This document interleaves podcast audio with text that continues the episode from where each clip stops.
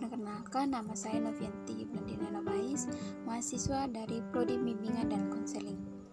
Pada episode kali ini kita akan membahas tentang tugas dan fungsi dari guru BK di sekolah. Namun sebelum itu saya ingin bertanya, kira-kira teman-teman tuh tahu apa itu guru bimbingan dan konseling atau dan juga tugas dan fungsinya di sekolah itu apa?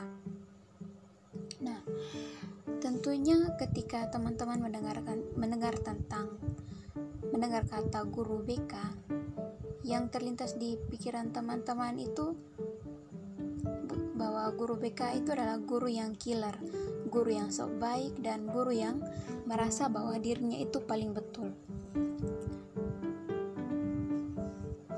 Dan juga yang teman-teman tahu tentang tugasnya guru BK itu pasti dia berperan sebagai polisi sekolah yang suka sekali memberikan hukuman kepada teman-teman yang terlambat, terutama kepada teman-teman laki-laki yang rambutnya kurang rapi. Untuk teman-teman yang mendengarkan podcast ini, mulai sekarang stop kalian judge guru BK sebagai seorang polisi sekolah. Kenapa saya katakan seperti itu? Untuk memperkuat argumen saya, silakan teman-teman mendengarkan podcast ini sampai selesai. Selamat menyimak. Jadi, bimbingan dan konseling itu adalah proses pembelian layanan yang dilakukan oleh seseorang konselor kepada seorang konseli yang membutuhkan bantuannya melalui konseling. Konseling itu sendiri bertujuan agar membantu seorang konseli untuk mengembangkan potensi dalam dirinya ataupun membantu mencari alternatif untuk memecahkan masalah yang sedang dihadapi oleh seorang konseli. Jika teman-teman bertanya caranya bagaimana ya? Caranya yaitu dengan konseling. Ada beberapa tugas dan fungsi dari guru BK di sekolah. Antara lain, yang pertama, menyusun dan melaksanakan program bimbingan dan konseling yang meliputi waktu kegiatan, metode bimbingan dan konseling, pengolahan data hasil konseling. 2. Melaksanakan program layanan bimbingan dan konseling. 3. Menilai proses dan hasil pelaksanaan bimbingan dan konseling.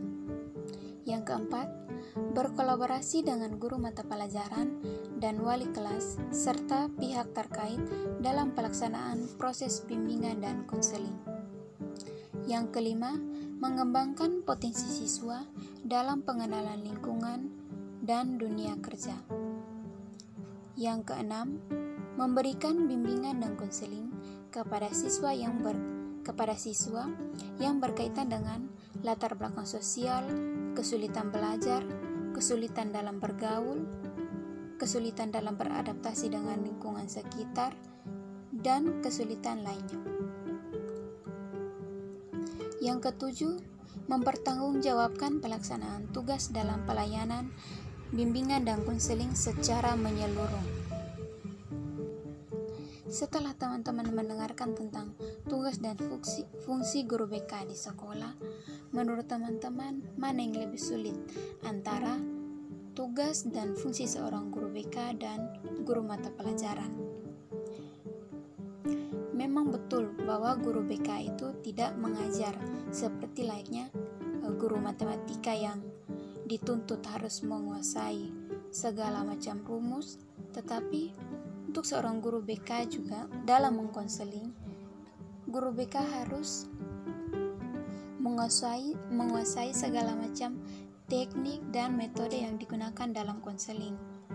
Kenapa? Karena jika kita salah menggunakan teknik dan metode, maka hasil dari konseling itu sendiri tidak akan maksimal. Jadi, buat teman-teman yang masih beranggapan bahwa guru BK itu sebagai polisi sekolah, stop kalian judge guru BK itu sebagai polisi sekolah, karena tugas dan fungsi guru BK itu lebih susah, karena guru BK itu berusaha membantu siswa atau membantu konseling untuk menyiapkan masa depan yang lebih baik.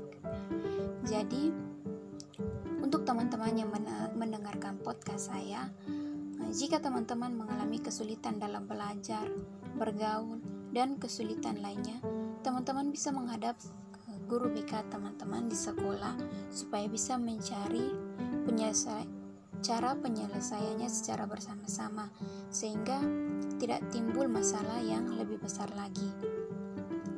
Sekian pembahasan kita kali ini, sampai jumpa di episode berikutnya, dan jangan lupa share apabila ini bermanfaat bagi Anda. Shalom.